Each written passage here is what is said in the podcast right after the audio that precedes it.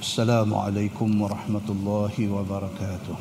الحمد لله وبه نستعين. أشهد أن لا إله إلا الله وحده لا شريك له وأشهد أن محمدا عبده ورسوله. ونصلي ونسلم على هذا النبي الكريم سيد المرسلين وعلى آله وصحبه أجمعين. أما بعد أيها المؤمنون اتقوا الله أوصيكم وإياي بتقوى الله. فقد فاز المتقون. dan muslimat mudah-mudahan dirahmati Allah Subhanahu wa taala. Di dalam sebuah hadis عن أنس بن مالك رضي الله عنه قال سمعت من رسول الله صلى الله عليه وسلم حديثا لا يحدثكم به غيري. قال رسول الله صلى الله عليه وسلم من أشراط الساعة أن يظهر الجهل ويقل العلم ويظهر الزنا وتشرب الخمر ويقل الرجال ويكثر النساء حتى يكون لخمسين امرأة قيمهن رجل واحد أو كما قال حديث صحيح رواية البخاري. Daripada Anas bin Malik radhiyallahu anhu. Kata dia dia ada mendengar daripada Nabi sallallahu alaihi wasallam satu hadis la yuhaddithukum bihi ghairi yang kata Anas bin Malik Nabi sallallahu alaihi wasallam tidak habaq hadis itu pada lain orang. Dia kata Nabi habaq ke dia saja hadis ni. Sabda Nabi sallallahu alaihi wasallam min asyratis saah di antara syarat-syarat kiamat.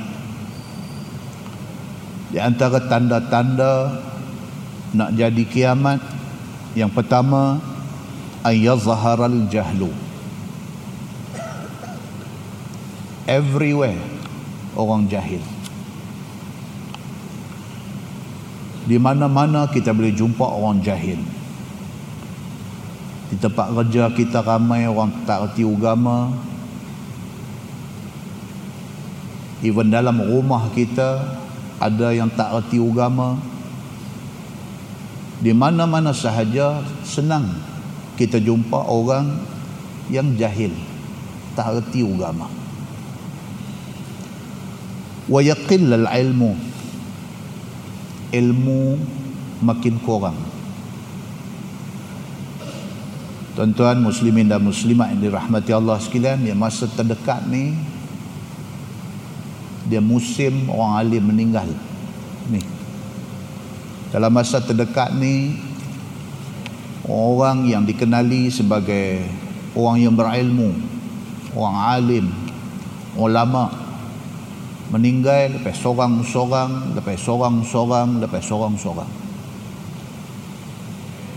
dan kehilangan orang-orang agama ini ada ganti tapi tidak seumpama dengan yang dah meninggal. Dan dia menjadi satu fenomena yang kalau diikut kepada hadis Nabi sallallahu alaihi wasallam fenomena ini dipanggil fenomena akhir zaman. Wa yazhara zina bila orang jahil ramai apabila orang alim makin duk kurang zina berlaku terang-terang. Tidak ada malu tidak ada segan tidak ada silu. Di tempat-tempat publik ada sahaja pasangan-pasangan yang buat benda-benda tak elok ni. Tashrabal khamr yang tanda akhir zaman juga ialah arak menjadi minuman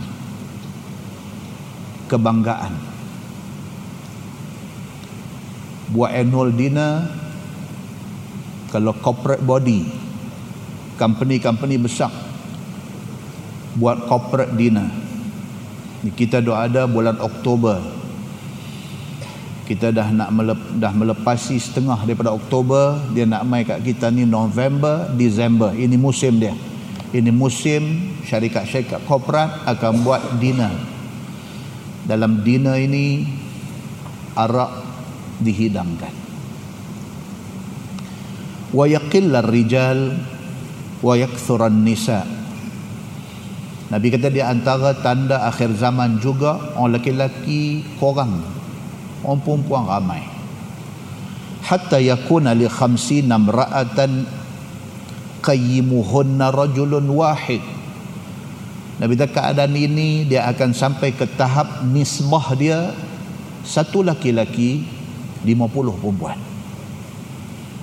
Hadis itu hadis sahih riwayat Al-Bukhari Muslimin dan muslimat yang dirahmati Allah sekalian yang saya nak fokuskan pada malam ini ialah tentang Arab kerana ayat yang kita nak baca saat lagi insya-Allah adalah ayat yang menceritakan tentang Arab dalam sebuah hadis riwayat daripada Abdullah bin Amru radhiyallahu anhu. Kata dia anin nabi sallallahu alaihi wasallam qal la yadkhulul jannah mannan wala aq wala mudminu khamr. Atau kama qal hadis sahih riwayat an-nasa'i. Nabi sallallahu alaihi wasallam bersabda Nabi kata tidak akan masuk syurga mannan. Bukan orang nama Manan kata naya aku aku nama Manan. Tak masuk syurga. Manan. Nun tu ada syaddah. Makna dia orang yang suka mengungkit dia buat baik dia ungkit. Kalau aku tak tolong dia main macam tu. Tu tiga orang anak dia tu aku tolong main macam tu. Dia tu kalau tak sabit aku tolong hari tu macam tu orang yang buat baik yang kemudiannya diikuti kebaikan itu dengan mengungkit. Dia dipanggil mannan. Kata Nabi sallallahu alaihi wasallam tak masuk syurga. Tak masuk syurga bukan maksud tak masuk terus. Maksud dia lambat kalau dia nak masuk. Kerana pahala dia terhakis dengan ungkitan-ungkitan dia. Yang kedua wala'aq. Tidak akan masuk syurga orang yang derhaka mak ayah. Tak masuk syurga maknanya bukan tak masuk terus. Lambat dia masuk syurga. Kerana dosa dia dengan mak, dengan ayah dia nak kena settle banyak. Wala mudminu khamr. Tidak masuk syurga orang yang sampai hari mati dia dia mengekalkan tabiat minum arak dan tidak ada ingat nak bertaubat muslimin dan muslimat yang dirahmati Allah sekalian. Dalam sebuah hadis riwayat daripada Abdullah bin Umar bin Al-Khattab radhiyallahu anhuma.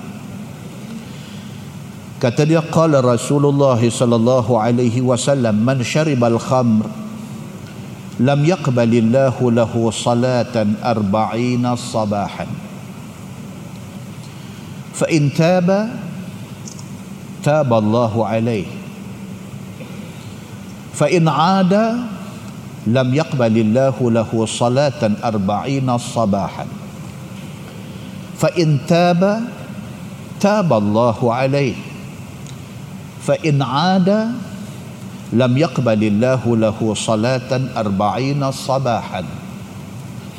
فإن تاب تاب الله عليه. فإن عاد الرابعة لم يقبل الله له صلاة أربعين صباحا فإن تاب لم يتب لم يتب الله عليه. وسقاه من من نهر الخبال.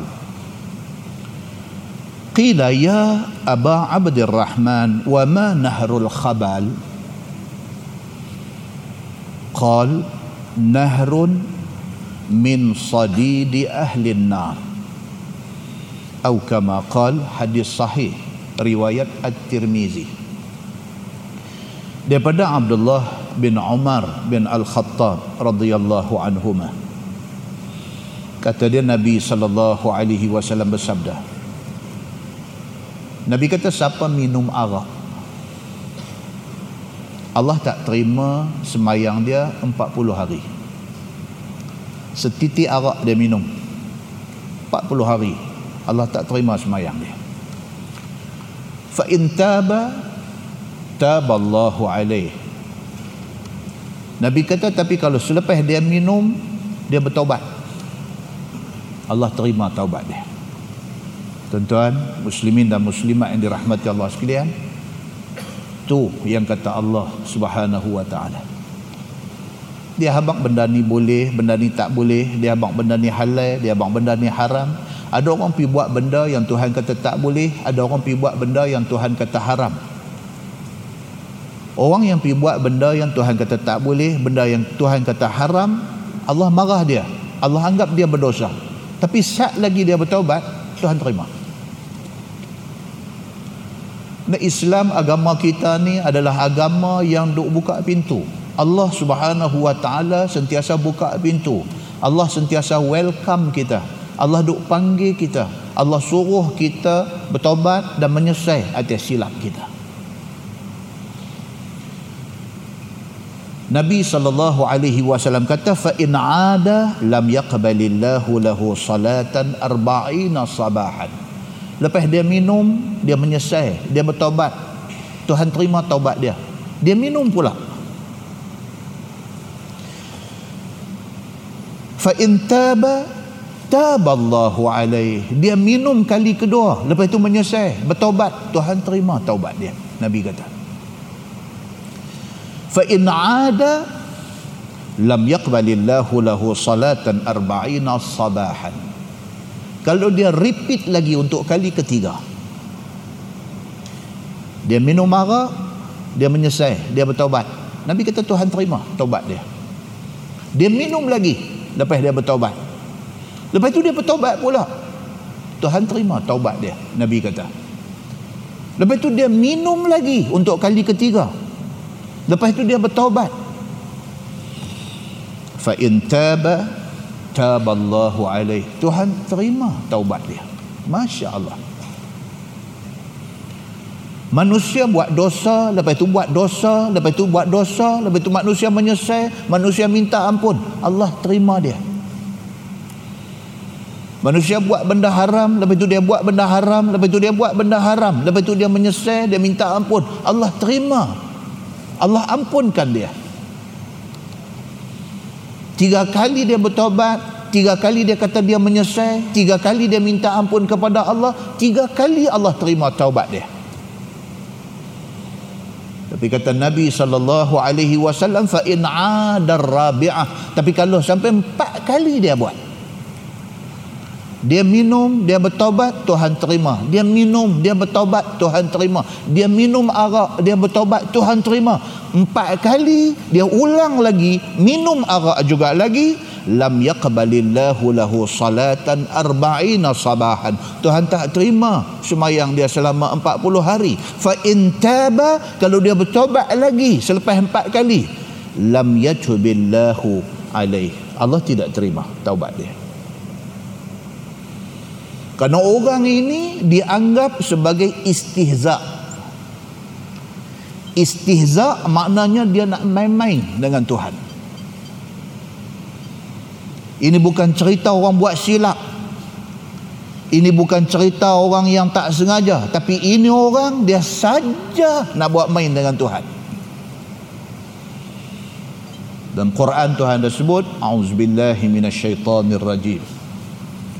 A'udzubillahi minasyaitanirrajim innal ladzina amanu thumma kafaru thumma amanu thumma kafaru thumma izdadu kufra lam yakunillahu liyaghfira lahum wala liyahdiyahum sabila sadaqallahul azim Tuhan kata sesungguhnya orang yang beriman kemudian dia kufur dengan Tuhan. Kemudian dia beriman, kemudian dia kufur dengan Tuhan. Summazdadu kufra. Hak jenis macam ni. Dia duk main-main dengan Tuhan. Dia duk buat perli main dengan Tuhan summazdadu kufra. Orang ni kemudiannya bertambah kekufuran dia. Di sisi Allah Subhanahu wa taala lam yakunillahu liyaghfira lahum. Bagi orang yang main-main ini Allah tidak akan ampunkan dosa dia lagi. Wala liyahdiyahum sabila. Dan Allah tidak akan tunjuk jalan kebenaran kepada dia lagi. Muslimin dan muslimat yang dirahmati Allah sekalian bagi orang yang tiga kali minum arak tiga kali bertaubat tiga kali minta ampun Allah terima Allah ampunkan dia Allah terima taubat dia. Bila main empat kali Allah kata aku tidak ampunkan dia ni. Wasaqahu min nahril khabal. Nabi kata bahkan orang yang main-main dengan Tuhan ini Allah Subhanahu wa taala akan bagi dia minum air daripada sungai Al-Khabal. Nama sungai itu. Nahril Khabal. Sungai Al-Khabal. Qila ya Aba Abdir Rahman ma Nahrul Khabal?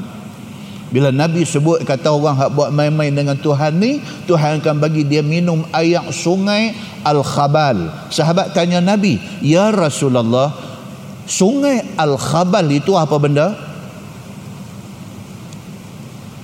Kata dia nahrun min sadidi ahli nar. Yang kata sungai Al-Khabal itu ialah di neraka esok. Dia ada satu sungai yang sungai itu mengalir di dalamnya sadid ahli nar nanah penduduk neraka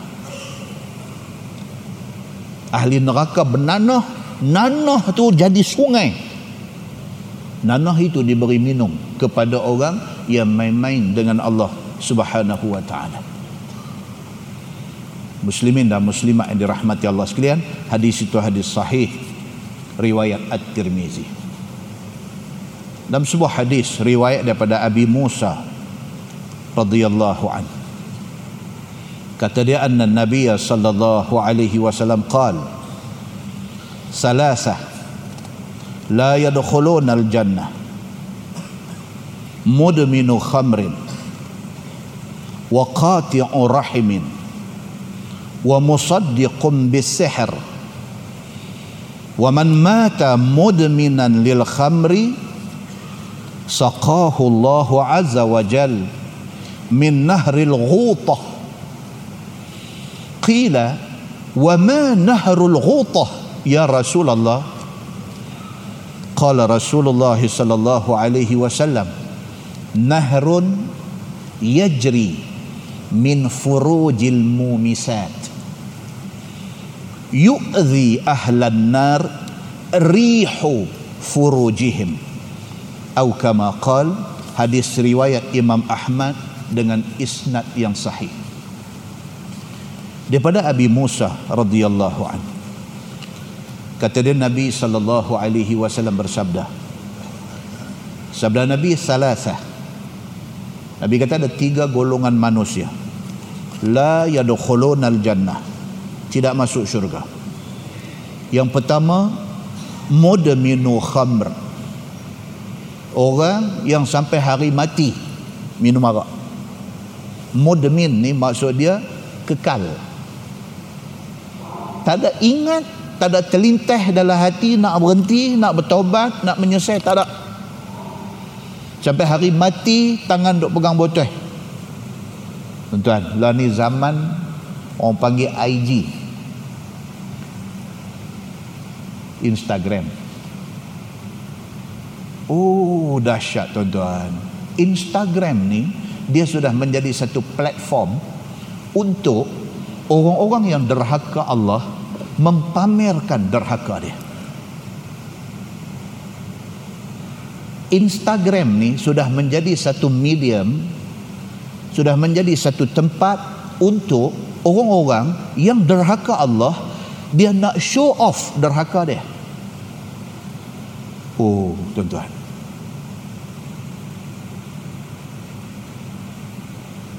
nama Islam mengaku Islam dia boleh ambil gambar. Instagram ni dia video dia pendek-pendek pendek-pendek pendek-pendek.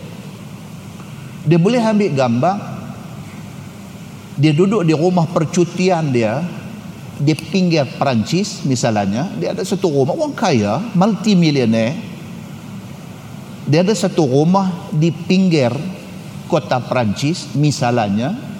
Dia ada satu rumah percutian di pinggir London misalnya dia pergi duduk sana dia dengan isteri dia belah anjing pagi-pagi bangkit berjalan-jalan di kawasan garden rumah dia tangan pegang botol dan dia boleh rakam gambar tu dan dia boleh post masuk dalam Instagram. Dia minum arak itu satu bab. Itu soal dia dengan Allah. Tapi dia show off. Dia nak tunjuk dekat orang kata dia ni westernized nak tunjuk ke orang kata dia ni barat habis. Tunjuk dengan jalan dengan duk pegang botol dengan duk minum dengan apa ambil gambar post masuk dalam Instagram nak tunjuk betapa dia derhaka Allah Allah tak boleh buat apa ke dia. Muslimin dan muslimat yang dirahmati Allah sekalian.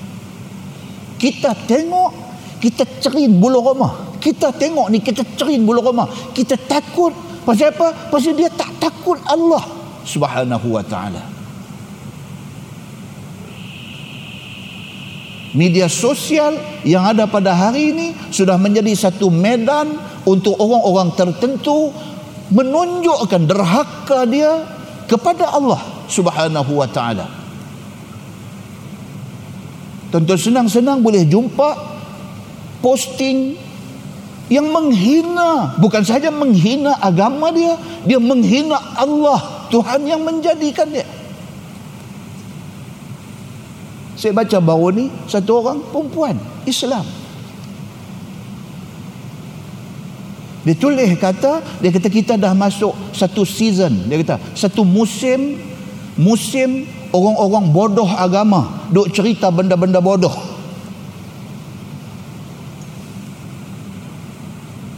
Dia refer cakap dia tu kepada peristiwa Isra dan Mi'raj. Dia kata ada, dia kata dalam kalangan orang Islam hari ini yang bodoh dia sampai ke tahap tu. Bodoh dia kata, pi percaya cerita kata Nabi Muhammad ni naik ke langit pi jumpa Tuhan palsu, dia tulis. Kemudian pi jadi pula satu cerita bodoh, orang ni pi jumpa Tuhan, Tuhan suruh semayang 50 waktu. Nabi Muhammad boleh duk negosiat pula daripada 50 waktu sampai jadi 5 waktu. Dia kata apa punya bodoh punya cerita. Dia tak percaya tu satu bab. Dia publish kepada publik ketidakpercayaan dia tu untuk semua orang baca. Muslimin dan muslimat yang dirahmati Allah sekalian. Media sosial yang dibuat yang sepatutnya digunakan untuk tujuan kebaikan telah disalahgunakan bukan sahaja sampai ke tahap dia nak tunjuk kata dia derhaka Allah dia sampai ke tahap dia macam challenge Allah subhanahu wa ta'ala. Muslimin dan muslimat yang dirahmati Allah sekalian mudah-mudahan kita anak cucu kita tak terlibat dalam kerja-kerja yang seperti ini. Dan mudah-mudahan Allah Subhanahu wa taala buka hati depa-depa ni semua. Bagi petunjuk dan hidayah kepada depa. Pasal depa tidak akan mampu untuk nak menerima azab Allah Subhanahu wa taala di hari akhirat esok. Muslimin dan muslimat yang dirahmati Allah sekalian Nabi sallallahu alaihi wasallam kata ada tiga golongan manusia tak masuk syurga. Yang pertama mudminu khamr. Orang yang sampai hari mati dia mengekalkan tabiat minum arak dia. Wa musaddiqun bisihr. Golongan kedua tidak masuk syurga adalah golongan yang membenarkan yang mempercayai sihir. Dia percaya kata sihir ini berkuasa macam mana Allah berkuasa. Dia tak tahu kata sihir ini jadi tak jadi bergantung kepada izin Allah Subhanahu wa taala. Dia tak percaya yang tu. Dia kira kalau buat sihir tentu jadi.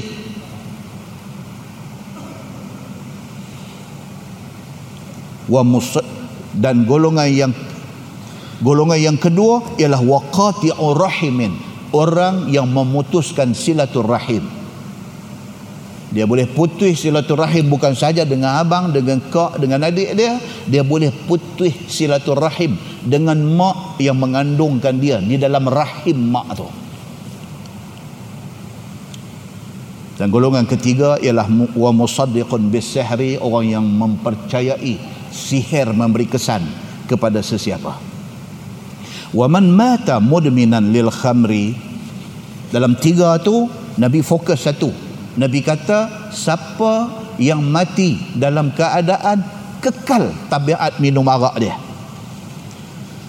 Saqahu Allahu azza wa jal min nahril ghutah. Di hari akhirat esok Allah akan bagi dia minum air daripada sungai ghutah sahabat macam hadis tadi juga sahabat kata wa ma nahrul ghutah ya Rasulullah? Yang kata sungai Ghutah itu sungai apa ya Rasulullah? Qala Rasulullah sallallahu alaihi wasallam nahrun yakhruju min furujil mumisat sungai nanah yang keluar daripada kemaluan perempuan yang berzina di atas dunia yu'zi ahlan nar rihu furujihim yang busuknya air sungai Ghutah ini busuk dia tu cukup untuk menjadi azab yang cukup teruk kepada ahli neraka. Belum minum lagi bau dia tu dah cukup menjadi azab kepada ahli neraka. Minum ni apatah lagi muslimin dan muslimat yang dirahmati Allah sekalian Demikian Allah Subhanahu wa taala suruh Nabi sallallahu alaihi wasallam habaq dekat kita tentang bencana yang akan mai akibat daripada arak ini. Dan dalam sebuah hadis riwayat daripada Ibni Umar radhiyallahu anhuma kata dia qala Rasulullah sallallahu alaihi wasallam la'anallahu al-khamr وشاربها وساقيها وبائعها ومبتاعها وعاصرها ومعتصرها وحاملها والمحمولة إليه. أو كما قال حديث صحيح رواية أبو داود. نبي صلى الله عليه وسلم Nabi نبي Allah الله سبحانه وتعالى melaknat semua orang yang involve yang terlibat dengan cerita arak ni. La'anallahu al-khamra yang pertama arak tu sendiri. Allah laknat minuman itu. Ada orang hari ni pergi buat tanya soalan bodoh. Eh, dia kata kalau kalau kalau betul kata arak tu Tuhan tak bagi minum haram. Pasal apa Tuhan biar bagi arak tu ada dia tanya soalan bodoh. Macam ada orang tanya dia kata eh, dia ni bukan orang Islam lah. Sembang dengan saya. Dia kata ini tak ada guna yang menatang ni. Saya tak marah kat siapa pula. Ini cicat dia kata. Cicat apa?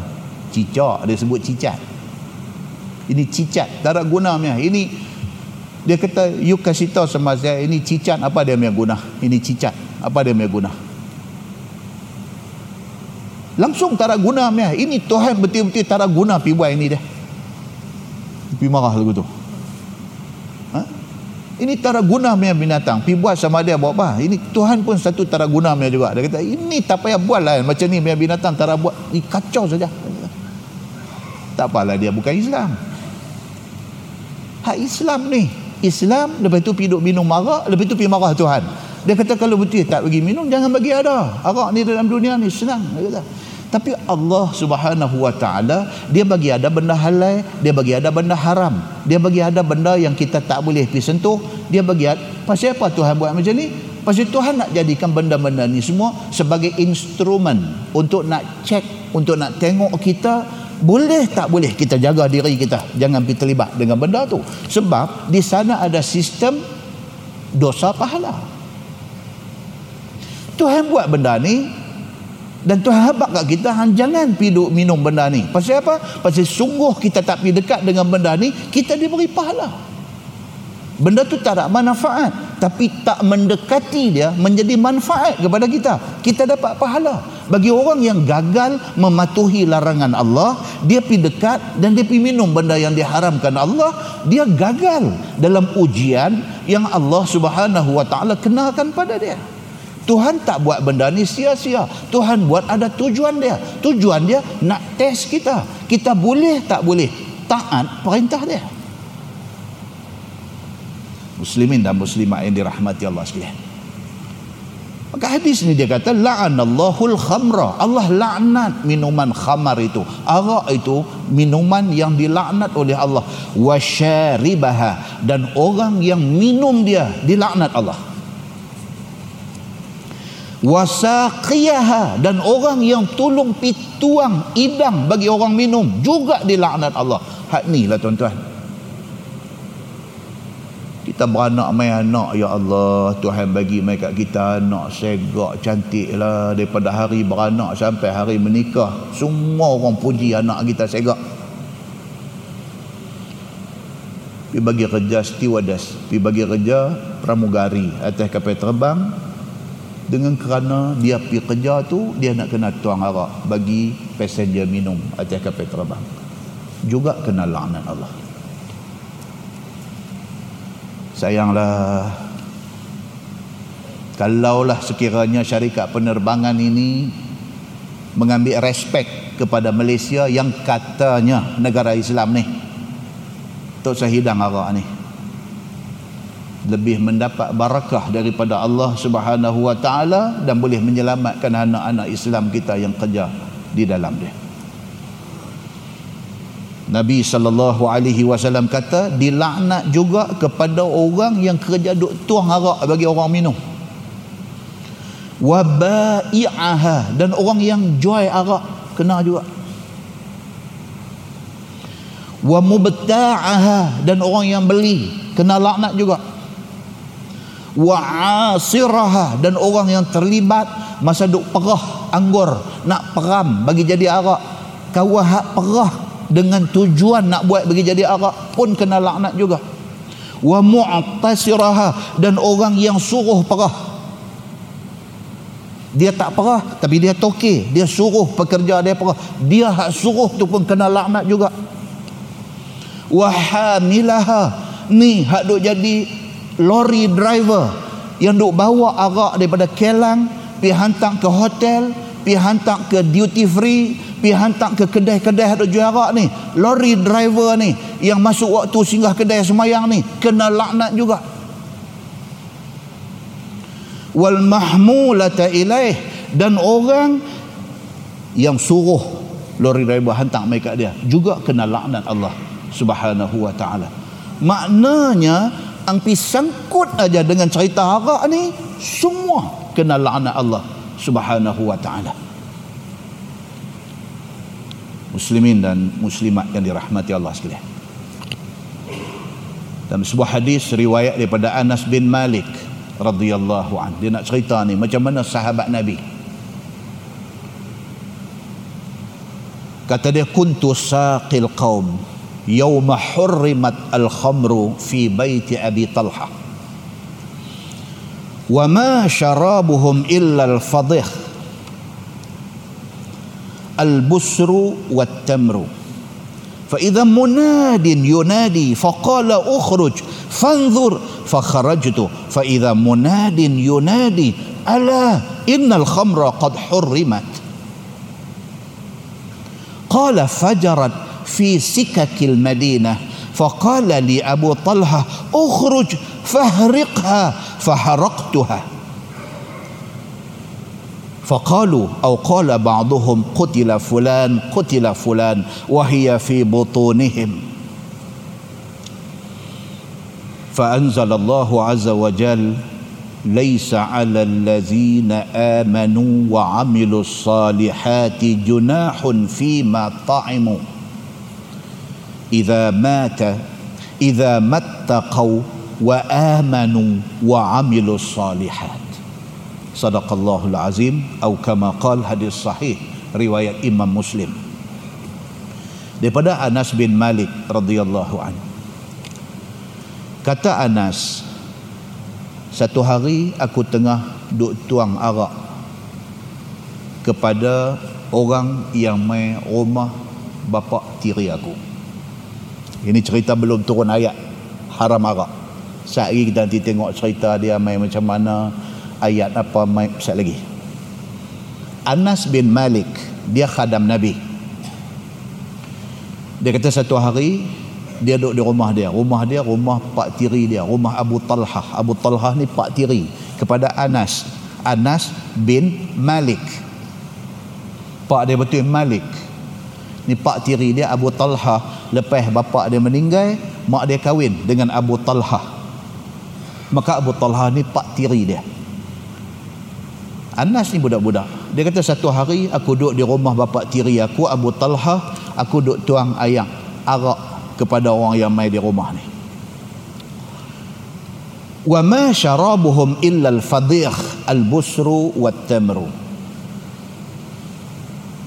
Dia kata kebiasaan dalam masyarakat depa masyarakat Arab sebelum turun ayat haram arak ni depa duk minum satu minuman yang dipanggil al-fadhih al-fadhih adalah arak yang dibuat daripada korma muda yang diperah dan ayam dia diperam. Dan juga korma biasa yang kita duk makan tu tamar tu diperah dan ayam dia diperam. Peram sampai jadi mabuk. Kalau arak dibuat daripada korma tak kira korma muda tak kira korma tamar ni tak kira dia panggil al-fadhih minuman tu dipanggil al-fadhih aku duk tuang al-fadhih kepada tetamu yang mai rumah Abu Talha rumah pak tiri aku. Tengah semua duk angkat koleh duk kena fa idza munadin yunadi. Tiba-tiba di luar tu dengar bunyi suara orang duk cakap deras munadin maksudnya suara penyeru yunadi duk menyeru sesuatu. Duk dalam rumah ni duk dengar Faqala Abu Talha pak tiri dia kata dekat dia ukhruj fanzur. Pak tiri dia kata dekat dia Anas ang keluar saya pergi tengok tu apa cerita riuh rendah di luar tu? Pak tiri dia Abu Talha kata dekat dia Anas keluar Ustaz ukhruj fanzur. Keluar pergi tengok Ustaz apa benda riuh rendah di luar fa kharajtu dia kata dia pun keluar. Keluar daripada pintu rumah pergi tengok fa idza munadin yunadi. Keluar-keluar tengok ada seorang duk khayal duk bercakap deras kata orang tu ala innal khamra qad hurrimat. Dia duk berjalan di setiap lorong rumah dalam Madinah dia duk bagi tahu benda ni.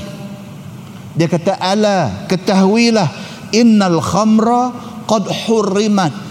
Ketahuilah khamar ataupun arak telah diharamkan oleh Allah maknanya sebelum tu tak haram lagi. Ni masa duk minum duk angkat kuala minum ni arak belum diharamkan lagi. Hari tu arak turun ayat mengharamkan arak. Masa tu Anas kata dia tengah duk tuang arak bagi tetamu yang mai rumah dia duk minum. Bunyi riuh rendah di luar ni Pak Tiri dia kata kat dia hampir tengok Ustaz apa cerita riuh-riuh dia keluar tengok ada satu orang duk khayau. Ala ketahuilah innal khamra qad hurrimat. Sesungguhnya arak telah diharamkan oleh Allah pada hari ini.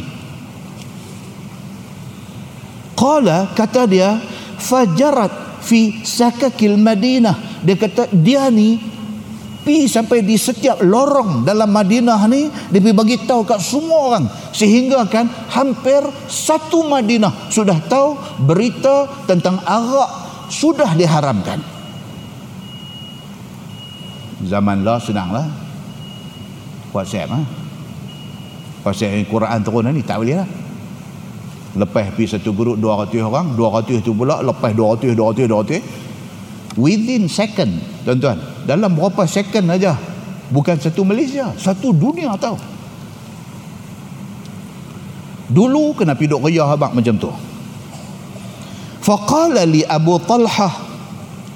Abu Talha pak tiri dia ni bila Anas masuk mai habang dekat dia dia kata apa ada satu orang mai habang kata arak ni hak tengah duk kena kolej ni arak sudah diharamkan masuk mai habang dekat pak tiri dia. Dia mungkin baru kena satu kolej kot tak apa nak ni lagi. Ha? dia boleh dengar dan boleh reti lagi ke apa ke kata Abu Talha kepada Anas ni ukhruj fahriqha.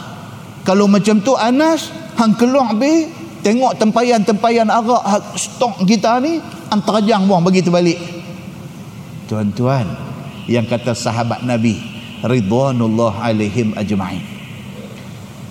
Bila habang aja kata haram dia tak ada ingat sayang dia tak ada ingat kata eh benda ni aku duk stok banyak tempayan ni. Satu tempayan ni berapa harga dia? Eh sayang. Tak ada ingat sayang. Bila yang mai duk habang kata haram itu itu orang utusan daripada Nabi sallallahu alaihi wasallam. Tidak ada sayang dalam hati mereka apabila benda ni menyangkut dengan soal hukum Allah subhanahu wa ta'ala. Bila Anas masuk habang dia kata bapa dia main beritahu kata arak ni haram terus dia respon dia kata Anas hang keluar bi. Semua stok arak kita hadu ada tu hang ceruk buang. Hang bagi terbalik buang. Hang tuang atas tanah buang semua. Faharaqtuha. Anas bin Malik ni tak ada cakap apa tak ada eh tak ada ot. Dia keluar pi dia tolak tempayan bagi terbalik tumpah habis semua. Pasal apa? Pasal sudah sampai hukum mengatakan benda tu haram muslimin dan muslimat yang dirahmati Allah sekalian. Tengok tuan-tuan. Kita ni nanti telefon ustaz tanya. Ustaz ni nak tanya betul-betul nak tanya betul-betul selama ni hang tanya tak betul ke? Tak lah ni saja nak tanya tak macam kita duk main macam tu. Macam kita macam kita duk simpan duit bank ni duk simpan akaun saving apa biasa punya ni current account biasa punya bukan hak Islam punya lah ni hak biasa punya. Macam dia duk bagi interest apa macam mana saya kira macam mana tak apa kita kata kalau sekiranya akaun itu bukan akaun islamik interest dia tak boleh lah dia dok nampak? Dia start dengan dok ha, nampak? Pasal apa dia duduk main macam ni pasal apa? Sayang. Tahu dah kata duit interest duit hasil daripada pelaburan yang tidak patuh syariah. Ini semua tidak halal. Nak buat makan minum anak bini. Tak halal benda ni. Bila dah tahu kata tak halal tak mau ada sayang dah. Tapi kita ni kita bukan Abu Talha. Kita Abu Jahal. Kita ni walaupun dah tahu kata haram dah, dia duk tekan brek tu tak makan. Tekan juga brek tapi tekan pun lagu macam mana? Lagu-lagu dia tak mau nak brek. Dia lagu duk lajak lagu tu. Dia kita ni dia tak cantik. Kita ni tak cantik. Kita masih lagi nak dindong-dindong dengan hukum ni kita nak dindong-dindong lagi. Kita nak main silat pulut lagi. Kita tengok lagu mana nak buat. Hari ini kita baca hadis cerita tentang sahabat Nabi yang kata Abu Talhah ni. Dia asal bukan Islam. Dia jatuh hati kepada Ummu Sulaim, kepada Mak Anas bin Malik ni. Dia jatuh hati. Dia bukan orang Islam. Dia pergi jumpa Ummu Sulaim dia pergi jumpa mak kepada Anas bin Malik dia kata aku jatuh hati ke hang aku nak hang jadi bini aku Ummu Sulaim kata aku tidak ingat nak kahwin apa pun aku kena tanya Nabi kalau Nabi kata okey kita sembang Pergi tanya Nabi. Nabi kata terpulanglah dekat engkau wahai Ummu Sulaim. Kalau kamu rasa kamu berkenan dekat dia, kamu nak hidup sebagai suami isteri dengan Abu Talha ni, Nabi kata go ahead. Jalanlah. Dia pun fikir macam manakah? Dia kata dekat Abu Talha, dia kata okey, dia kata kalau betul hang nak menikah dengan aku, aku mau mas kahwin nikah hang dengan aku tu hang masuk Islam. Dia kata. Jadikan masuk Islam tu sebagai mas kahwin. Aku kahwin dengan hang. Abu Talha kata okey. Dia kemudiannya masuk Islam. Macam tu punya cerita tuan-tuan. Tiba-tiba iman dia boleh strong sampai macam tu. Tengah duk kena kolej ni. Tahu orang mai habang. Bagi tahu kata arak telah diharamkan. Dengar-dengar tu terus kata dekat Anas anak tiri dia. Dia kata hang keluar pi hang tolak bagi terbalik buang tempayan-tempayan arak ni hang ceruk buang semua sekali. Dia kata benda ni dah haram. Aku tak mau dah benda haram ni. Anas pun terus pi buat benda tu. Tuan-tuan macam mana iman yang ada dalam hati mereka ni muslimin dan muslimat yang dirahmati Allah sekalian. Faqalu au qala ba'dhum bila dah mai dah perintah bagi tahu kata arak ni haram tak boleh siapa lagi dah teringin nak minum arak. Bila dah mai dah perintah ni kepada depa semua ada di kalangan sahabat-sahabat Nabi ni ada. Qala ba'dhum sebahagian depa ni ada yang kata qutila fulan qutila fulan wa hiya fi butunihim ada yang mai satu muskil Ah, dia kata habis dah. Macam mana cerita dengan kawan-kawan kita yang hari ini sudah mati. Sedangkan depa masih hidup dulu, depa duk minum arak. Arak ada dalam perut depa. Habislah depa ni, nayalah depa ni. Faham tak? Sebahagian daripada sahabat ni duk ni, eh, kita tak apalah kita duk hidup lagi. Ni turun mai ayat kata arak ni haram dan kita boleh stop. No, kawan-kawan kita no, yang sampai hari mati duk minum arak tu macam mana? Kesian kat depa naya depa. Otak ingat macam tu. Fa anzalallahu azza wa jal. Allah Subhanahu wa taala buat turun ayat daripada surah al-maidah ayat 93 hak sat lagi kita nak baca insya-Allah Allah berfirman laisa 'alal ladzina amanu wa 'amilus salihat junahun fima ta'imu Tuhan kata tidak jadi dosa ke atas orang yang hari ini beriman. Sampai hari mati dia dia beriman tidak jadi dosa kepada dia. Kalau sekiranya dia mati dalam keadaan makan benda yang pada masa itu belum diharamkan, hari ini baru diharamkan. Tak jadi dosa. Hak dosa ni apa dia? Selepas turun ayat kata haram, duk minum lagi, yang tu berdosa. Yang mana sebelum turun ayat dia buat benda tu itu tidak dijadikan dosa kepada mereka semua. Bila turun ayat tu lega sahabat-sahabat yang dengar tentang benda ni.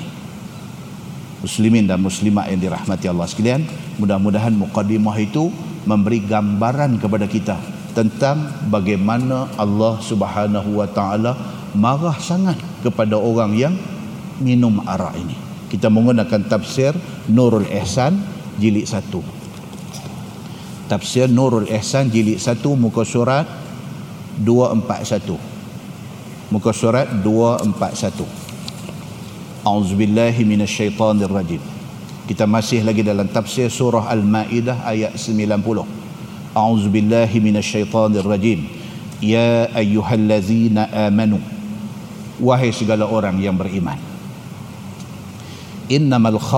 Maisiru wal ansabu wal azlamu rijsun min amali syaitan fajtanibu. Hanya khamar judi berhala dan anak panah tikam. Itu adalah kejahatan yang dibenci oleh syarak sudah. Tuhan sebut empat benda empat benda ni satu level. Dia ada dalam satu level. Satu aras haram dan dimurkai Allah. Apa dia empat benda ni? Yang pertama al-khamru arak. Kita dah cerita dah tadi cerita arak ni. Yang kedua wal maisir al-khamru ni tuan-tuan. Khamru ni maksud dia apa tuan-tuan? Khamru. Maksud dia arak. Tapi perkataan khamara tu maksud dia tutup. Dipanggil arak ni al-khamru benda yang menutup. Pasal apa? Pasal bila minum arak dia tutup kewarasan akal kita. Kita jadi tak waras. Maka dengan kerana tu arak dipanggil al-khamru. Minuman yang apabila minum dia tutup kewarasan akal. Akal jadi tak waras. Satu. Yang kedua al-maisir. Benda yang kedua yang diharamkan oleh Allah Subhanahu wa taala ialah al-maisir. Al-maisir ni maksud dia apa? Judi. Perkataan al-maisir diambil daripada root word, daripada kata dasar dia yusrun. Kan orang nama Yusri, Yusri ini maksud dia apa? Mudah. Mudah. Judi dipanggil al-maisir. Dipanggil mudah kerana mudah dapat duit dan mudah hilang duit dia ada cerita ni Arab dia letak satu nama pada satu-satu benda satu game dan sebagainya dia ada cerita dia maisir makna dia mudah mudah apa judi ni mudah apa mudah dapat duit kalau nasib baik mudah hilang duit kalau nasib tak baik tapi hakikatnya orang yang terlibat dengan maisir dengan judi semua nasib tak baik nampak macam dia dapat duit tu nasib baik nasib tak baik Pasal apa? Pasal dia duduk dalam judi. Tuan-tuan, tikam ekor. Pakai kepiah putih. Tikam ekor. Bila kita sembang dengan dia. Awak haji tikam ekor. Haji. Kita awak haji tikam ekor. Muka lagu nak sebek tak sebek. Dia tahu benda tu salah. Lagu nak sebek tak sebek dia kata apa? Dia tahu ustaz tak tahu saya punya saya punya cerita hidup saya panjang. Ai dia mai gitu. Tak kata dia jangan panjang saya saya kerja banyak. Cara ringkas eh, cara ringkas kira macam mana? Saya hidup saya ni kira kira lagu ni lah ustaz. Kira saya saya ni puas dah kena hina. Siapa yang duk hina? Ah yang tu sebab kuat lagi eh. dia turun dulu sebab saya mak mentua saya duk hina saya. Dia main lagi tu mak mentua dia duk hina dia. Pasal apa? Duit tak ada punya pasal. Duit tak ada punya pasal. Saya malu dia kata dengan bereh-bereh saya semua bila raya dia balik mai depa depa orang ada duit ustaz. Saya orang susah. Saya tahu saya nak boleh pi haji itu haji sungguh lah kita ni. Kita saja panggil haji tak ada rupanya haji saya nak pi haji tu macam mana punya susah ustaz saya nak boleh sampai ke Mekah buat haji semua apa tapi dengan hidup tu kena hina ni apa-apa semua saya pun mati akal saya tak boleh fikir dah apa-apa semua yang tu yang duk tikam nombor ni Hei, saya kata kena mengenal kok mana ni? Ke mana nak tahu Tuhan, Tuhan kesian kat saya dia bagi kena satu juta ke apa ke? Ini yang orang Pulau Pinang kata kerosot ni, kerosot. Ini yang kerosot ni. Kalau orang seberang dia kata rosot. Rosot ni dengar tak apa sedar. Ni Pinang dia sebut ni kerosot. Dia kata. Eh ni kerosot. Haji ni haji kerosot. Dia kata dia duduk dalam masalah dia kena hina dengan mentua dia dengan apa-apa pergi menikah pula bini pula kerja-kerjaan gaji bulan-bulan dok ada dengan dia ni tak ada satu kerja tetap dulu duk try buat menyaga apakah satu masa dulu pukul naik lah ni pukul pukul bukan pukul itu pukul terbenam tu eh tak ada apa jadi duk harap belah ehsan gaji bini lah duk jadi mak mentua ni pula laser Hang tak malu kah duk main macam tu? Hang tak malu kah duk makan duit titik peluh bini hang? Mak mentua kata lagu tu. Ah yang tu yang duk nampak kedai nombor ni. Dia Ustaz dia kata saya abang betul ya Ustaz dia kata. Saya semayang ajar Ustaz minta bagi kena. Allah saya kata saya kata ini double crossout. Ini double crossout. Dia semayang hajat dia minta kat Tuhan ni bagi kena sekali cukup. Dia minta ni ya Allah Sekali saja minta. Bukan pasal apa? Pasal nak tebuih ni, malu ni. Nak tebuih. Allahu akbar tuan-tuan. Dalam dunia kita ni kita tak tahu ni kita kita nak pi daripada sini daripada Gelugong ni kita nak pi Georgetown berapa banyak simpang dok ada ni. Nak sampai ke Georgetown ni berapa banyak simpang dok ada.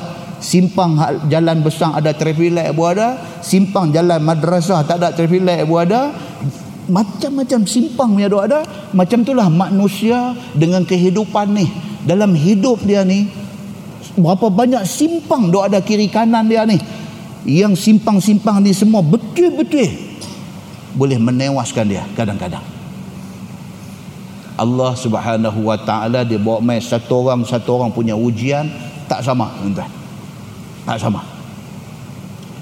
Muslimin dan muslimat yang dirahmati Allah sekalian. So dipanggil judi ni al-maisir. Pasal apa? Pasal mudah. Nasib dia nombor dia kena dapat 1 million terkejut ketang ni. Sujud syukur pula. Allah hak duk habis duit ni bukan sikit dengan duk tikam tak kena dengan duk habis duit ni bukan sikit. Mudah nak kena dan mudah nak habis duit. Maka dipanggil judi ni al-maisir. Kalau tuan-tuan buka dalam tafsir Ibnu Kasir ni ayat yang kita duk baca ni. Dia bawa cerita kat kita Arab zaman jahiliah dulu depa unta tu pun jadi jadi objek jadi benda yang diperjudikan. Judi ni tuan-tuan bila sebut judi ni jangan duk nampak no kasino di Genting Highland tu saja. Judi boleh jadi sambil duk minum kopi. Sambil duk minum kopi berjudi. Kedai kopi tepi traffic light. Duk nampak satu motor duk main ni duk minum kopi ni Seorang ni sudah kata kat kawan dia, okey. Kita tak seorang lima ringgit. Ha, tengok motor tu dia nanti bonti ke tak terpilih lagi. Dia nanti bonti. Judi. Tak seorang lima ringgit. Dia bawa keluar lima ringgit. Terus letak depan kopi dia ni. Kawan tu pun bawa keluar lima ringgit ni. Motor ni. Kawan ni ni. Satu haji. Pakai gepiah putih. Duk pergi kat traffic light. Jadi kemungkinan nak langgar lampu merah ni. Memang tak mungkin. Tapi saja nak berjudi. Dia ni kata hang tengok aku kata sekali dia langgar traffic light aku boleh ringgit. Hang dia kata okey aku kata dia tak langgar. Tengok tengok haji ni langgar traffic light. Dapat dekat kawan ni 10 ringgit. Dia ambil 5 ringgit ambil balik, kawan ni ambil 5 ringgit pun dia gagal bos sekali. Dia kata ah, nasib hang lah dia kata antau haji lah ni pun macam tu dia duk ada dia kata. Judi tak tuan-tuan? Yes, itu judi. Judi ni maksud apa dia? Satu pertaruhan daripada dua ataupun lebih pihak yang akhirnya seorang mendapat untung yang lain rugi. Itu definisi dia. Kita ada 10 orang kita pakai bubur seorang 10 ringgit. Jom pergi main pergi main dam bawah pokok ketapang tak seorang 10 ringgit. Main dam. Main carom. Main golf. Letak duit. Ok? Siapa menang saat lagi dia dapat hole in one ke apa ke hak letak seorang 10 seorang 50 ni semua dia gagal ambil kat dia Hal lain ni, hak bagi seorang 10, seorang 50 ni tak dapat apa? Judi. Eh dah Ustaz, kami tak ada ingat, kami tak ada niat judi. Kami saja sonok-sonok. Sonok ke tak sonok ke judi? Sebab dia melibatkan pertaruhan yang di akhir pertaruhan itu ada satu orang nak kaut dua balik dan ada orang yang akan loss, tak ada apa-apa. That is judi. Berapa banyak manusia di akhir zaman hari ini yang terlibat dengan judi. Tuan-tuan pernah jumpa ada satu hadis cerita tentang permainan yang dipanggil shatranj. Chess, catok. Jumpa lah hadis kata haram main shatranj, main chess, main catok. Ui, takkan main catok pun haram? Dia boleh jadi haram dua sebab. Satu sebab pertaruhan. Bukan catok saja. Dam ataupun main goncang buah dadu, main tangga ulang. Tuan-tuan, bukan pak-pak saja berjudi. Anak di sekolah pun berjudi. Pak bagi duit lima kupang, bawa pergi sekolah, dia pergi main tu, tangga ulang tu. Letak seorang sekupang. Sekupang, cara budak-budak, tak seorang sekupang. Siapa game sampai dulu, semua duit dia ambil kat dia. Judi. Dia boleh berlaku dalam form yang begitu komersial besar dan dia boleh jadi dalam budak-budak kecil-kecil duk main ni. Ada pertaruhan yang pertaruhan itu boleh menyebabkan satu orang kaut kat dia dan hak lain rugi itu adalah judi. Dan chess kalau berdasarkan kepada hadis hadis yang mencerit, menceritakan tentang Ali bin Abi Talib. Dia kata marra Ali bin Abi Talib biqaumin yal'abuna bisyatranj. Dia kata satu hari Sayyidina Ali bin Abi Talib jalan nampak ada satu geng duk main syatranj duk main chess main catong. Faqala kata Sayyidina Ali ma hadhihi tamathil allati antum laha akifun Eh, Ali kata ni hampa duk main apa ni? Hampa pakai duk duduk melungguk duk main apa ni? Duk main dia sebut at-tamathil. At-tamathil maksudnya biji-biji catong itu berupa objek benda bernyawa. Dia panggil tamathil. Rupa kuda, rupa gajah, rupa orang misalnya. Itu dia panggil tamathil. Patung-patung kecil yang berupa patung. Sayyidina Ali bila dia lalu ada satu kumpulan duk main, duk main chess.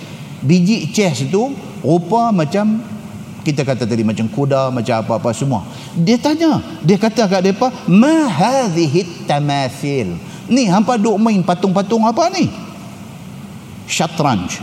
Catong ni, chess ni. Hampa duk main patung apa ni? Allati antum laha akifun. Yang apa pakai duduk-duduk main ni? Apa benda? Itu syatranj. Maka syatranj ini boleh jadi haram pasal pertaruhan dan boleh jadi haram pasal dia berbentuk objek patung kepada objek bernyawa. Dia boleh jadi haram dengan kerana tu. Dan benda yang diharamkan oleh Allah dalam ayat ni juga dia kata al-ansab. Al-ansab ni apa dia? Patung berhala Allah Subhanahu wa taala mengharamkan patung berhala dan juga orang yang buat persembahan kepada patung berhala ataupun buat sembelihan untuk patung berhala. Kita duduk di Malaysia ni tuan-tuan. Kita kawan dengan orang-orang kaum yang bukan Islam ni. Kadang-kadang depa ada kepercayaan depa. Okey.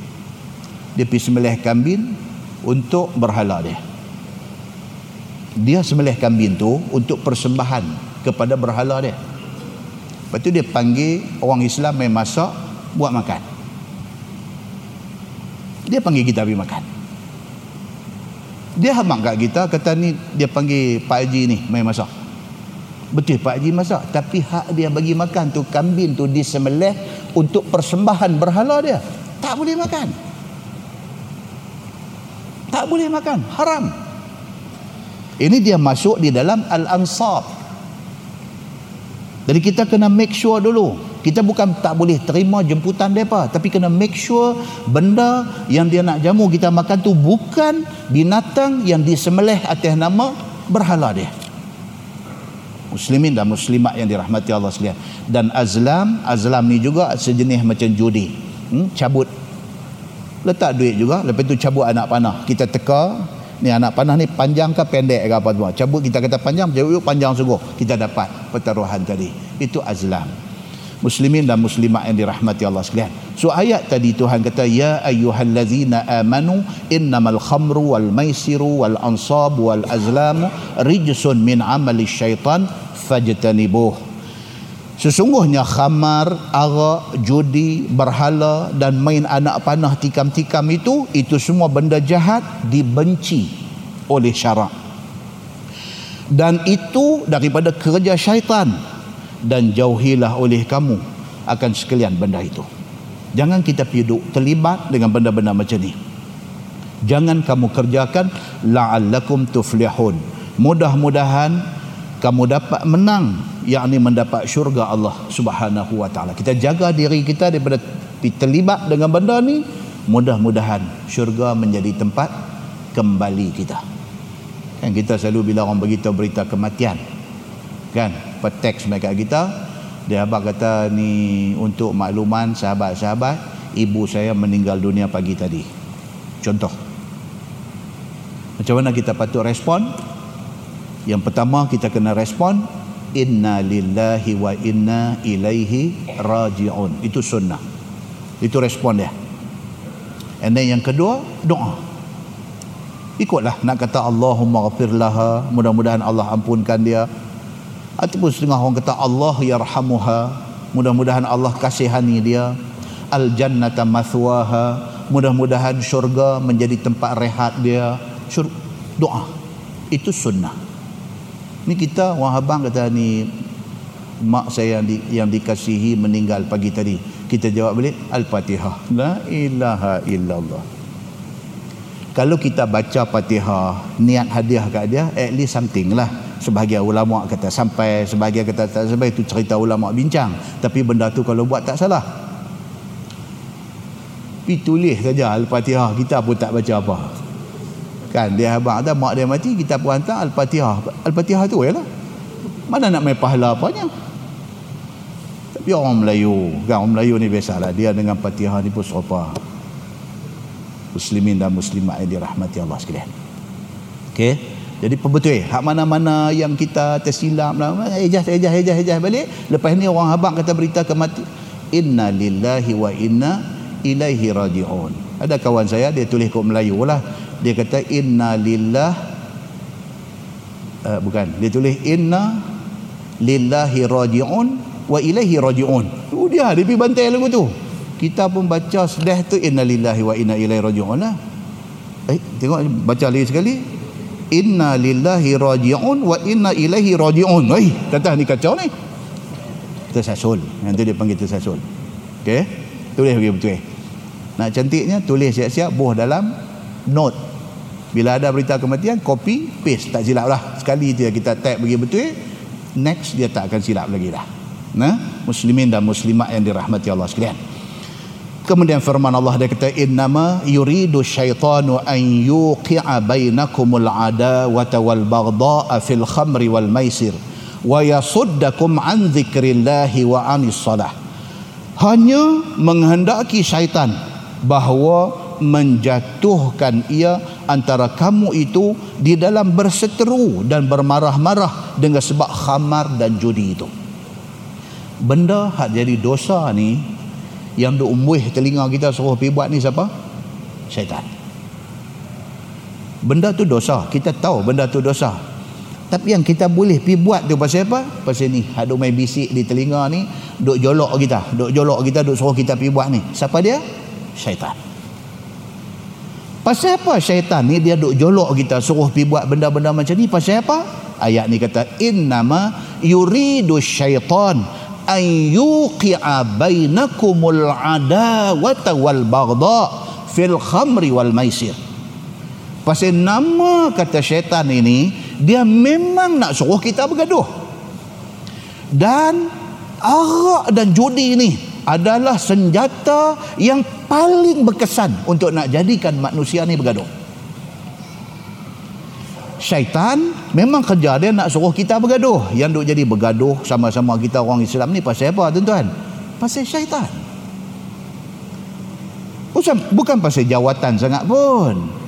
Bukan pasal jawatan sangat pun. Pasal syaitan. Syaitan dia tak senang duduk kalau kita tak bergaduh dia syok apabila tengok kita bergaduh itu sebab tuan-tuan kita tengok dalam dunia ni mana negara pun yang orang Islam duk ada ramai bergaduh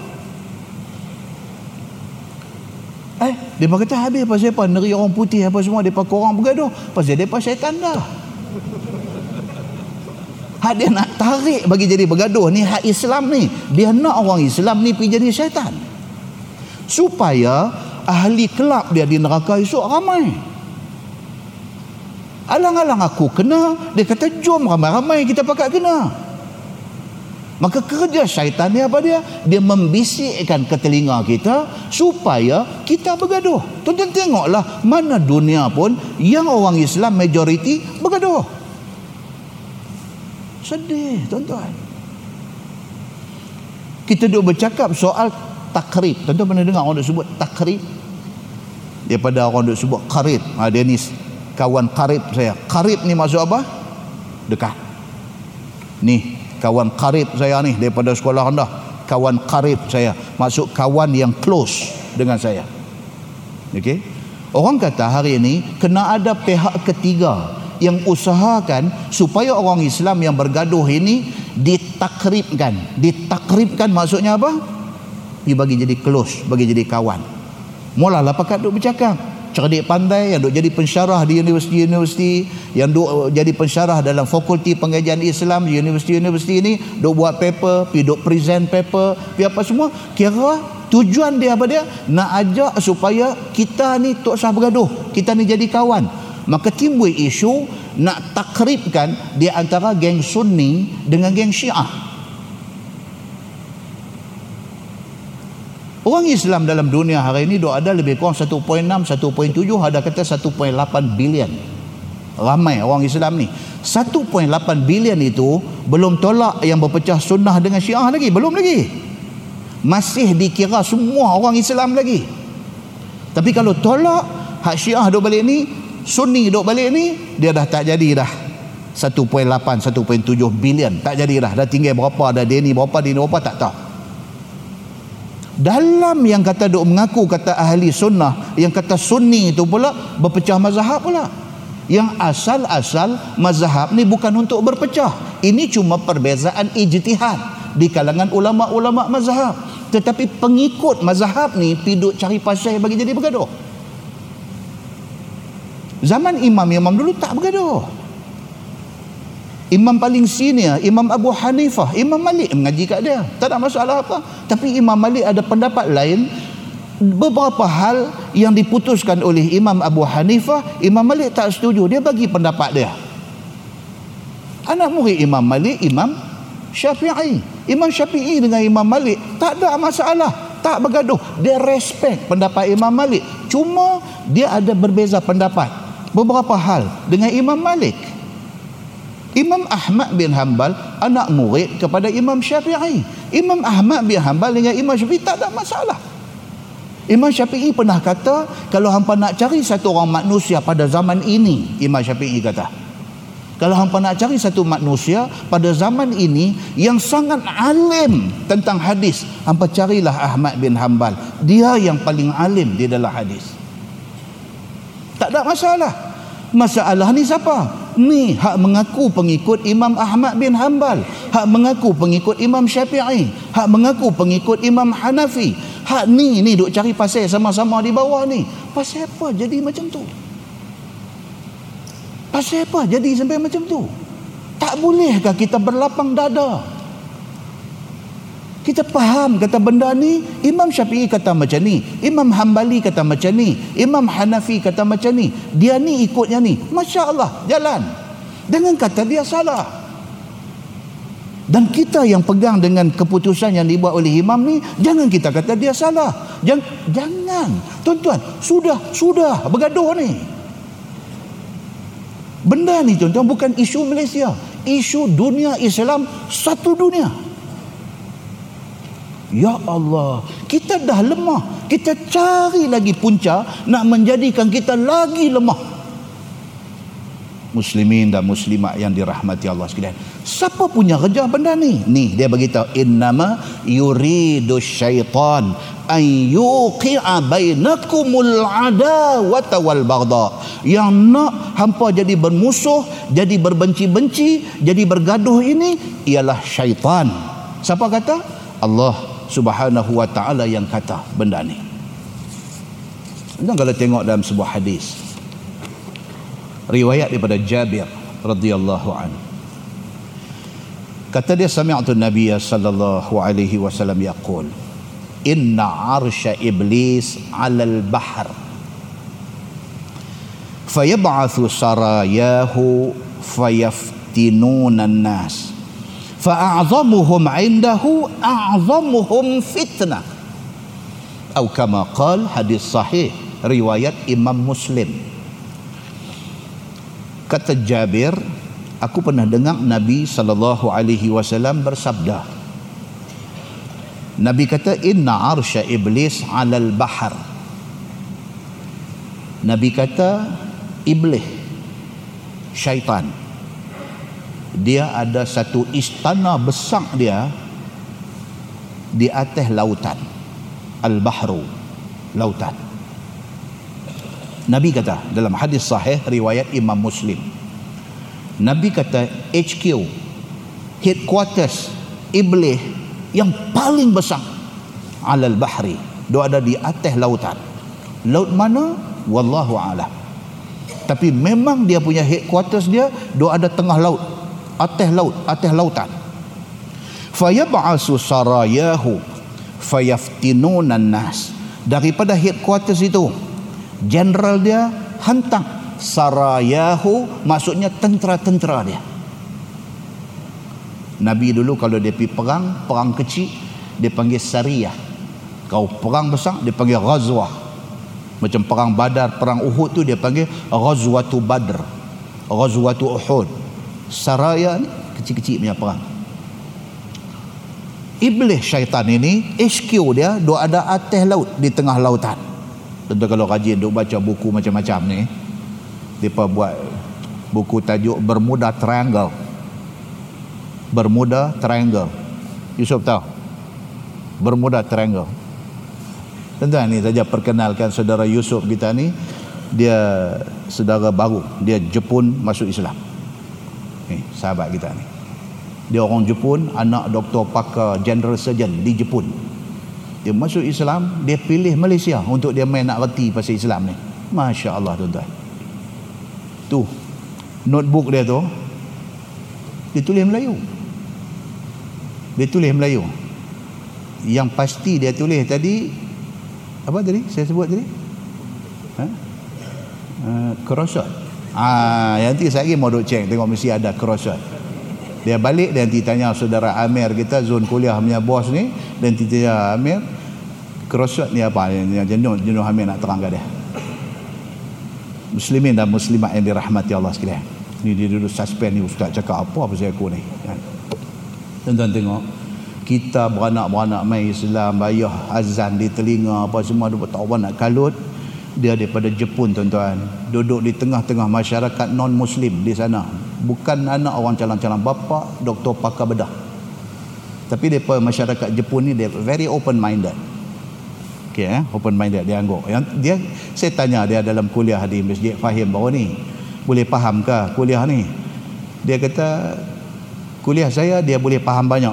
Saya kata pasal apa pasal duduk masuk orang putih dia kata. Jadi bila dia dapat orang putih dua tiga patah tu dia agak ini general idea ni cakap pasal apa dia kata. Tuan-tuan gigih tuan-tuan. Masya Allah gigih dia. Mudah-mudahan Allah bagi jalan yang luas untuk dia insyaAllah. Kan? Itu dia. Balik kepada cerita ni tadi. Nabi kata HQ ataupun headquarters iblis syaitan ni dia ada di tengah laut daripada sana general. General ni siapa tuan-tuan? General ni? General ni tak besar-besar lagi daripada dulu ni. Tak besar-besar lagi. Kalau atas dunia ni dia general dalam bracket B. Itu besar lah yang ni general ni tak besar lagi. Siapa dia ni yang jadi general ni? No. Hak pi bisik dekat Nabi Adam dengan Hawa dulu ni. Suruh pi dekat pokok yang Tuhan kata jangan dekat. Wala taqraba hazihi syajarah jangan kamu berdua hampiri pokok ini. Dia pi bisik dekat Hawa lalu akhirnya berlaku. Sehingga kan Adam dia Hawa bersebab musabakkan benda tu dia hantar mai ke dunia. Kawan hak berjaya bisik tu general dia lah ni. General dia duduk tunggu dekat HQ di tengah lautan. Daripada sana no dia kata dia hantar mai sarayahu tentera-tentera dia ke seluruh pelusuk dunia.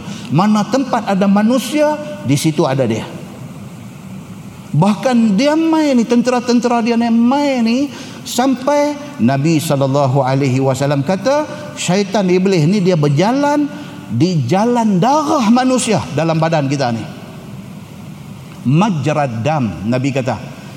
Di mana badan kita sampai darah di situ sampai dia dia tak lepas seorang pun atas dunia ni melainkan dia doa ada dalam darah kita dia doa ada dengan kita dia doa basic di telinga kita kerana itu kerja dia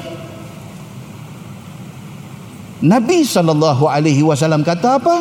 Dia hantar ni tentera-tentera dia fayaftinunan nas. Maka depa ni kerja depa buat fitnah, buat onah kepada manusia hadu ada ni. A'zamuhum fitnah fa a'zamuhum 'indah a'zamuhum fitnah. Hak mendapat tempat kanan tempat mulia di sebelah jenderal besar yang dia ada di HQ tu adalah mana-mana tentera dia yang berjaya buat fitnah paling besar di atas dunia lagi besar fitnah yang dia buat lagi tinggi kedudukan dia di sisi jenderal dia yang duduk di tengah lautan ni hadis itu hadis sahih riwayat muslim yang kedua dia kata an Jabir qala Rasulullah sallallahu alaihi wasallam inna iblis yada'u arshahu 'ala al-ma' thumma yab'asu sarayahu fa adnahum minhu manzilah a'zamuhum fitnah yaji'u ahaduhum fayaqul fa'altu kadha wa kadha fayaqul ma sana'ta shay'an قال النبي صلى الله عليه وسلم ويجيء أحدهم فيقول ما تركته حتى فرقت بينه وبين أهله. قال النبي صلى الله عليه وسلم فيدنيه منه. أو يقول نعم أنت. أو كما قال hadis sahih riwayat muslim. Hadis yang kedua dia kata apa? Macam tadi juga. Nabi kata iblis headquarters dia doa ada di atas ayam di tengah laut. Daripada sana dia hantar tentera-tentera dia mai ke seluruh pelosok dunia untuk nak buat fitnah kepada manusia Islam yang ada atas muka bumi ini dan orang yang paling dekat dan paling kanan pada jenderal di sana adalah orang yang paling kuat buat kacau di kalangan orang Islam. Dia naik grade. Daripada grade 41 pi 44 44 pi 48 48 pi 52 52 pi 54 54 pi jusa C jusa C pi jusa B jusa P pi jusa A jusa A naik terus. Ah tuan-tuan. Ni dia hukum dari segi apa? Bukan time base bukan dia hukum dari segi time base. Bukan hang kerja apa tu naik grade apa tu. No. Prestasi diukur dari segi apa? Dari segi hang banyak buat pelingkup atas dunia di dunia Islam ni hang naik cepat. Siapa kata ni tuan-tuan? Nabi sallallahu alaihi wasallam kata.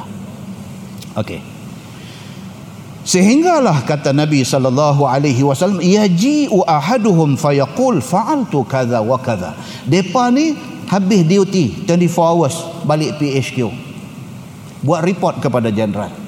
Fa'altu kadza wa kadza hari ni aku buat ni ni ni ni. Dia balik buku rekod dia. Dia bagi tahu dekat general dia hari ni saya buat ini saya buat ini saya buat ini kaza wa kaza satu satu satu. Dia cerita dekat general dia fayaqul jawab general dia ni ma sana'ta syai'an.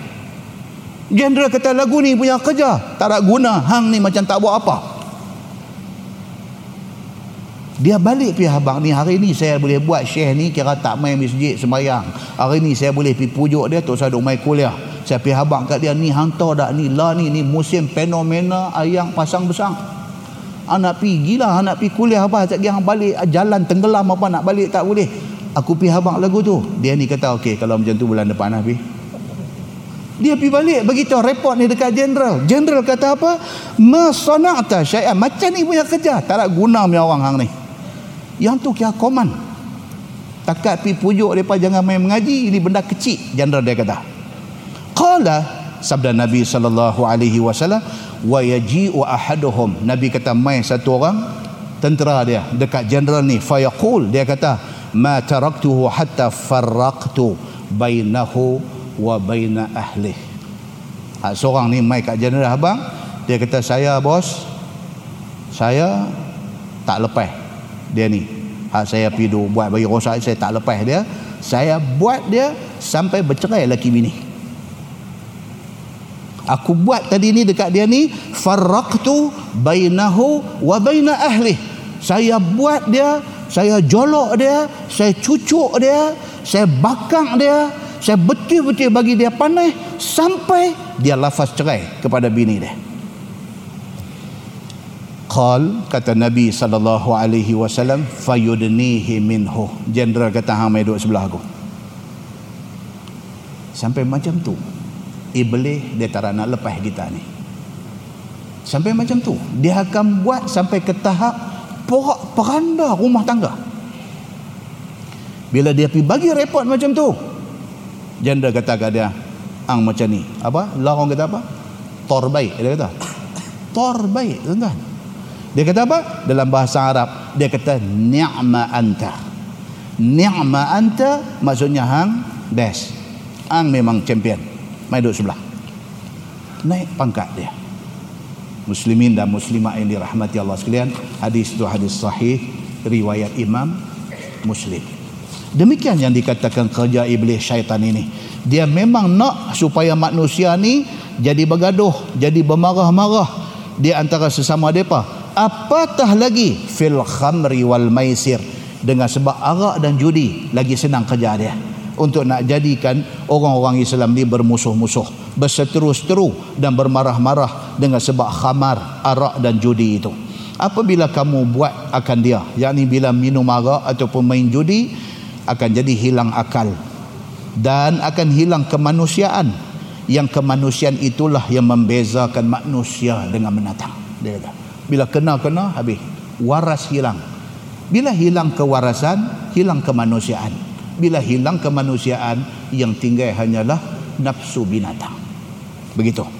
Dan membinasakan harta dengan judi. Minum arak pun buang duit. Judi pun buang duit. Bisa rokok pun buang duit. Sama.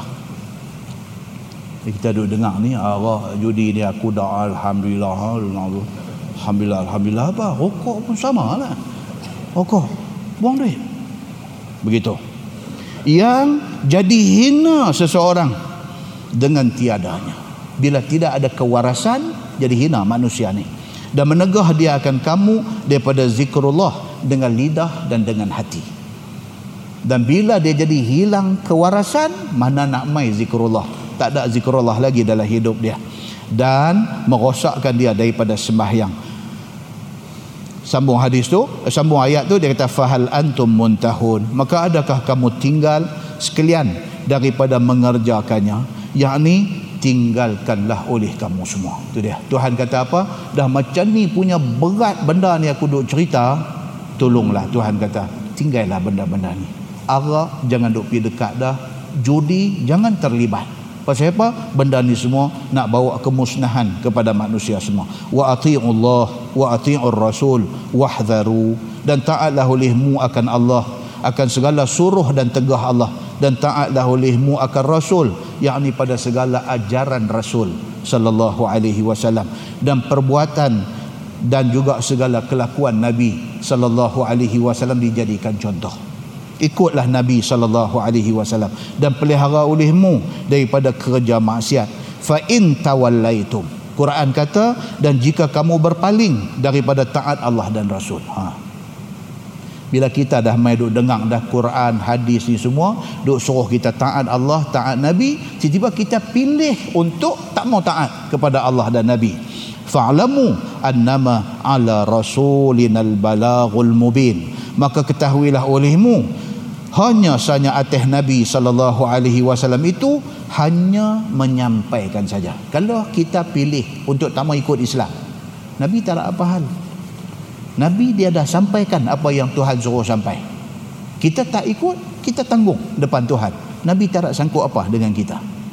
Macam kita dengan ibu bapa kita, mak ayah kita. Mana ada mak ayah yang nak anak melingkup? Ibu bapa, mak ayah ni mesti nak anak jadi elok nasihat pesan macam-macam pun yang duk buat nak bagi anak jadi elok. Tapi kalau anak tak mau dengar apa yang mak ayah cakap dia nak pergi buat cara dia kalau jadi apa-apa kat dia mak ayah tak ada apa. Dia dah tunaikan tanggungjawab dia. Anak tanggung akibat dia. Muslimin dan muslimat yang dirahmati Allah sekalian. Balasan kepada bantah kamu atas Allah Subhanahu wa taala. Kalau kamu bantah nabi tak ada apa. Nabi tak dipersalahkan atas bantah kamu. Allah akan uruskan kamu di hari akhirat esok. Firman Allah, "Laisa 'alal ladzina amanu wa 'amilus salihat junahun fi ma ta'imu." Ini kita sambung bulan depan insya-Allah. Ah, ini dia nak mai cerita kita nanti bawa kisah satu uh, sahabat Nabi yang bernama Suhail bin Bayda dia satu hadis sahabat Nabi ni ayat ni ni turun ni berkenaan dengan Suhail bin Bayda dia sahabat Nabi. Hak hadis kita baca tadi ni yang apabila ingat lagi ya baru sejam lepas aja hadis tadi ni yang cerita Anas duk kerja tuang. Di rumah bapak tiri dia apa nama bapak tiri dia? Abu Talha. Tato mai satu orang munadin yunadi. Ni mai duk kerja di luar ni apa? Dia tu duk mai abang apa? Abang kata arak sudah diharamkan. Okey? Dia masuk abang dekat Abu Talha. Abu Talha terus suruh Anas buat apa? Pi cerak buang semua arak-arak aduk simpan. Pasal benda ni dah diharamkan tak guna simpan. Okey? Lepas itu waqala ba'duhum. Waqala ba'duhum ba'da sama-sama sahabat Nabi ni ada yang duk kata. Apa dia kata? Habis itu macam mana kawan-kawan kita hak dulu ni hak duk minum arak lepas itu dah mati dah. Nayalah depa. Pasal depa tak tahu kata arak haram. Hari ni baru abang kata haram depa dah minum dah. Siapa dia ni yang dimaksudkan dengan kawan-kawan kita yang dah mati sedangkan mereka tak tahu kata benda ni haram mereka duk minum? Dalam hadis lain cerita sahabat itu ialah Suhail bin Baida di antaranya Suhail bin Baida dan dia adalah di antara orang yang terpilih bila dia mati dia kata nak anak abang bulan depan. Dia di antara orang yang terpilih bila mati Nabi suruh bawa mayat main masjid semayang di masjid. Sedangkan kebanyakan sahabat lain mati semayang di rumah pi tanam semayang di rumah pi tanam. Suhail bin Bayda Nabi suruh bawa main masjid semayang di masjid lepas itu pi tanam. Jadi cerita kata mayat bawa main masjid semayang dan pi tanam ni bukan kebiasaan pada zaman Nabi hidup. Suhail bin Bayda ni mayat dia dibawa main diperintahkan oleh Nabi bawa mai mayat Suhaib bin Baida semayang di Masjid Nabawi lepas itu pergi tanam di Baqi' lepas Nabi wafat pada zaman pemerintahan Sayyidina Umar bin Al-Khattab radhiyallahu an. Satu sahabat Nabi yang terkenal nama Sa'ad bin Abi Waqqas. Dia meninggal dia meninggal di mana ni Sa'ad bin Abi Waqqas ni meninggal di mana di Madinah Ni yang pakat duk pergi tengok kubur dia di Guangzhou tu apa cerita? Hadis sahih cerita kata Sa'ad bin Abi Waqqas meninggal di di Madinah. Hadis sahih cerita. Bila dia meninggal, Aisyah radhiyallahu anha minta Aisyah buat special request. Aisyah minta supaya jenazah Sa'ad bin Abi Waqqas dibawa mai ke Masjid Nabawi disembahyangkan di Masjid Nabawi. Pasal apa Aisyah request ni? Sa'ad bin Abi Waqqas buat mai di masjid ni untuk disembahyangkan? Hak tu bulan depan. Hak tu bulan depan tu hak tu. Pasal apa ni punya ramai-ramai orang mati Aisyah tak minta pun suruh bawa mai di masjid nak sembahyang tapi Sa'ad bin Abi Waqqas mati Aisyah suruh bawa mai mayat dia mai semayang di masjid. Sahabat-sahabat lain objek. Objek ni maksud apa? Dia bantah. Dia kata dekat Aisyah mana boleh? Nabi tak pernah bawa mai Nabi tak pernah bawa mayat mai semayang di masjid. Pasal dia bantah. Kemudian Aisyah jawab. Aisyah kata apa ha, itu pun bulan depan juga. Ha, dia, dia, dia kira ada kata tak boleh lah habis kan insyaallah doa bagi kita sihat bulan depan ada masa kita mai sambung cerita tu. Apa dia istimewa Sa'ad bin Abi Waqqas ini sehingga Aisyah minta mayat dia sembahyang di masjid. Apa cerita tentang keistimewaan dia? Ha? Insyaallah kita tangguh dengan tasbih kafarah dan suratul as subhanakallah asyhadu an la ilaha illa أستغفرك وأتوب إليك. بسم الله الرحمن الرحيم. العصر. إن الإنسان إلا الذين آمنوا وعملوا الصالحات وتواصوا بالحق والحق.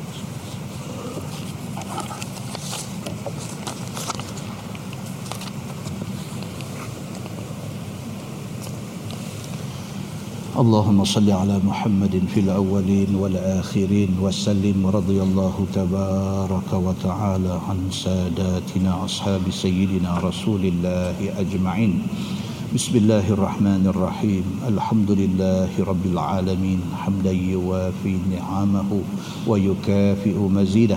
يا ربنا لك الحمد كما ينبغي لجلال وجهك الكريم وعظيم سلطانك. رضينا بالله ربا وبالإسلام دينا وبمحمد نبيا ورسولا اللهم افتح علينا فتوح العارفين وارزقنا فهم النبيين. بجاه خاتم المرسلين. اللهم فقهنا في الدين وعلمنا التأويل واهدنا صراطك المستقيم. اللهم أرنا الحق حقا وارزقنا اتباعه وأرنا الباطل باطلا.